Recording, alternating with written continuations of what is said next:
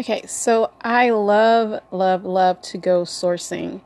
Even when I was on more limited budget and couldn't buy as much stuff, I still loved going to the thrift stores, especially on dollar days because it made me feel like I was getting over like a bandit, even though in my area, I'm in South Georgia, I do not have access to a lot of very high end brands. So it was mostly bread and butter stuff, but at only a dollar per item, the profit margin was still pretty good. Sadly, Goodwills have stopped doing dollar days in my area since COVID, but I've heard some YouTubers say that, you know, it's coming back in their area, so maybe it will come back this way in Georgia soon. Anyway, I started thinking the other day about at what point is it an addiction and goes beyond just that you have to build up your inventory for your closet, or so I keep telling myself. You know, what questions do you ask yourself? Is it the size of your death pile or your money pile, as they call it? The amount of money that you're spending versus the amount of money that you have coming in? You know, what would be the point that you would use to gather whether your spending is a smart investment or just a feel good thing that you are doing?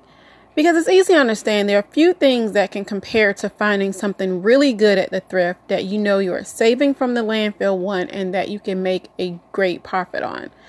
However, the thrill of your score is quickly diminished when you look at your pile and now you see that it's time to either clean or steam it.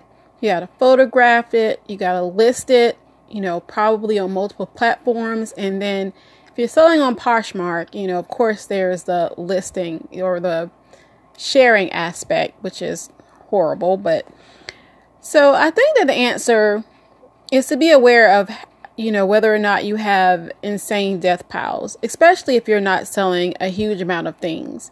Because even if you're buying and you're buying to raise the amount of items that you have in your closet, if that's your rationale for going out to thrift, if you're not listing them, guess what? They're still not in your closet. So you're really not doing anything but getting that high from, you know, finding new items, you know, the little treasure hunt that we go on.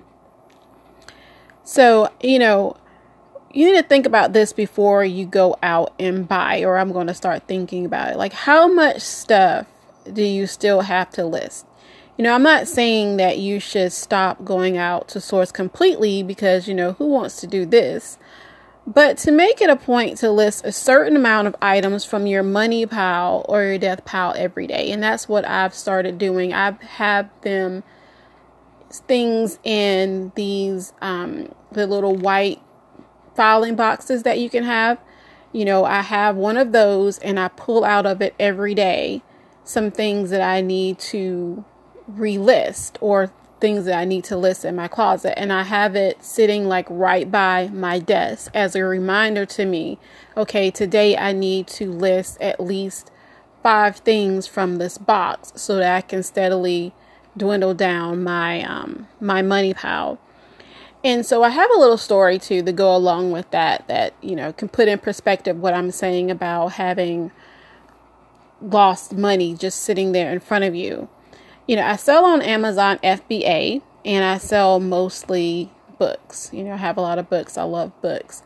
But I've recently realized that as a small seller, you know, with the Amazon fees steadily going up, it really doesn't make a lot of sense for me to do the Amazon FBA because you basically have to sell your book. Even if, if you're only getting the book for a dollar, the, you know, Amazon will come in and take like eight dollars. They take or, or more they take a lot from your cut you know even if you're sending it out yourself. So i'm in the process of getting a lot of stuff sent back to me from amazon fba and i realized the other day when i went on there that they are actually i don't know if their warehouses are overrun or if they're trying to do some free up some space but they're also for a limited amount of time they didn't say when it ended when it ends, they're going to let you either dispose of items or send them back to yourself like for free. So if you do sell Amazon FBA, I would definitely check over, you know, the inventory to see if you have any long-term storage fees coming up. You can have some stuff sent back to you to avoid avoid that. But anyways, I, you know, had stuff sent back to me probably about six months ago, and I hadn't gotten a chance to look through this stuff. But recently, I had to clean up my inventory room because I had to clean out a space because I'm an educator, and where I have my desk at now, there's not enough light for me to be able to do my um, my classes you know, there you weren't able to see me very well where I'm sitting now. So I'm like, you know, it's a lot of light in my inventory room, so I needed to clear out a space and organize it to make it the where I can be in there and actually think, you not be surrounded by a bunch of clutter and and stuff around me. You know, even if the students can't see it, I can see it and it would drive me crazy. But in the process of doing that, I steadily was like, okay, I need to tackle my money pals. And I found this book. Um, it was the title of it. It was about a guy. His name is I think you pronounce it Bonhoeffer, and was like some kind of spy pastor. It sounded like he was maybe living living some kind of double life. But anyways, I listed that book probably about three o'clock, and it sold at eight o'clock that night for full asking price. You know, I had it for $10 plus shipping. And I'm like, this whole time I've been sitting there on um, having money just sitting in front of me. And that was a couple of days ago. Well, the same thing happened to me today with another book that I had. It's a textile um, book, a book on making textiles. I, I listed those books last week, and today one of them sold on Mercari. So, you know, that's a little motivation for me. Hopefully, it's for you too to go look through and look through things that you have, and also with, especially if you're like a Poshmark seller, eBay seller, you're a clothing seller, to also look for um, ways to diversify. Because me selling different things have really help with my sales this past few weeks because I've sold some clothes, but I've sold, you know, more other items other than clothes the last week and I made more money.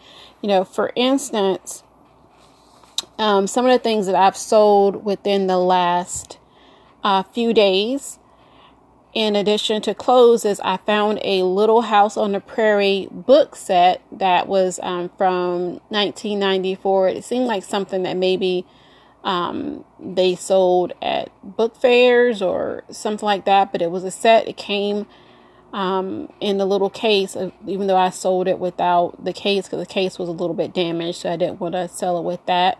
So I sold that for a good profit. That was I sold that for about forty dollars. I had this um, Nuitag limited polka dot skirt that's a size small um, that I so it's such a cute skirt, but it took forever to sell that skirt, and I did not think that it would take that long because it was due with tags. It was really cute, but I'm learning quickly that skirts, you know, um, are not very quick sellers, at least not for me. Um, I found some new sealed note cards and they had cake pops. And um and I wouldn't even pick them up, but I took this training course and in the training course when the woman was giving um examples of like some websites it was like on marketing she's like what if i was a cake pop lady or whatever she started talking about cake pops and i was like what in the world are cake pops? I had actually never heard of cake pops before.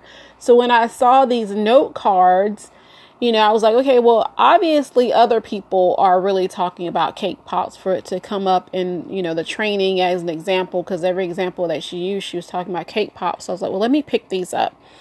So that I sold a, a Lucky Brand top for $11, a 3X um, boho chic top, uh, some political cartoon books, and a breast cancer awareness tie.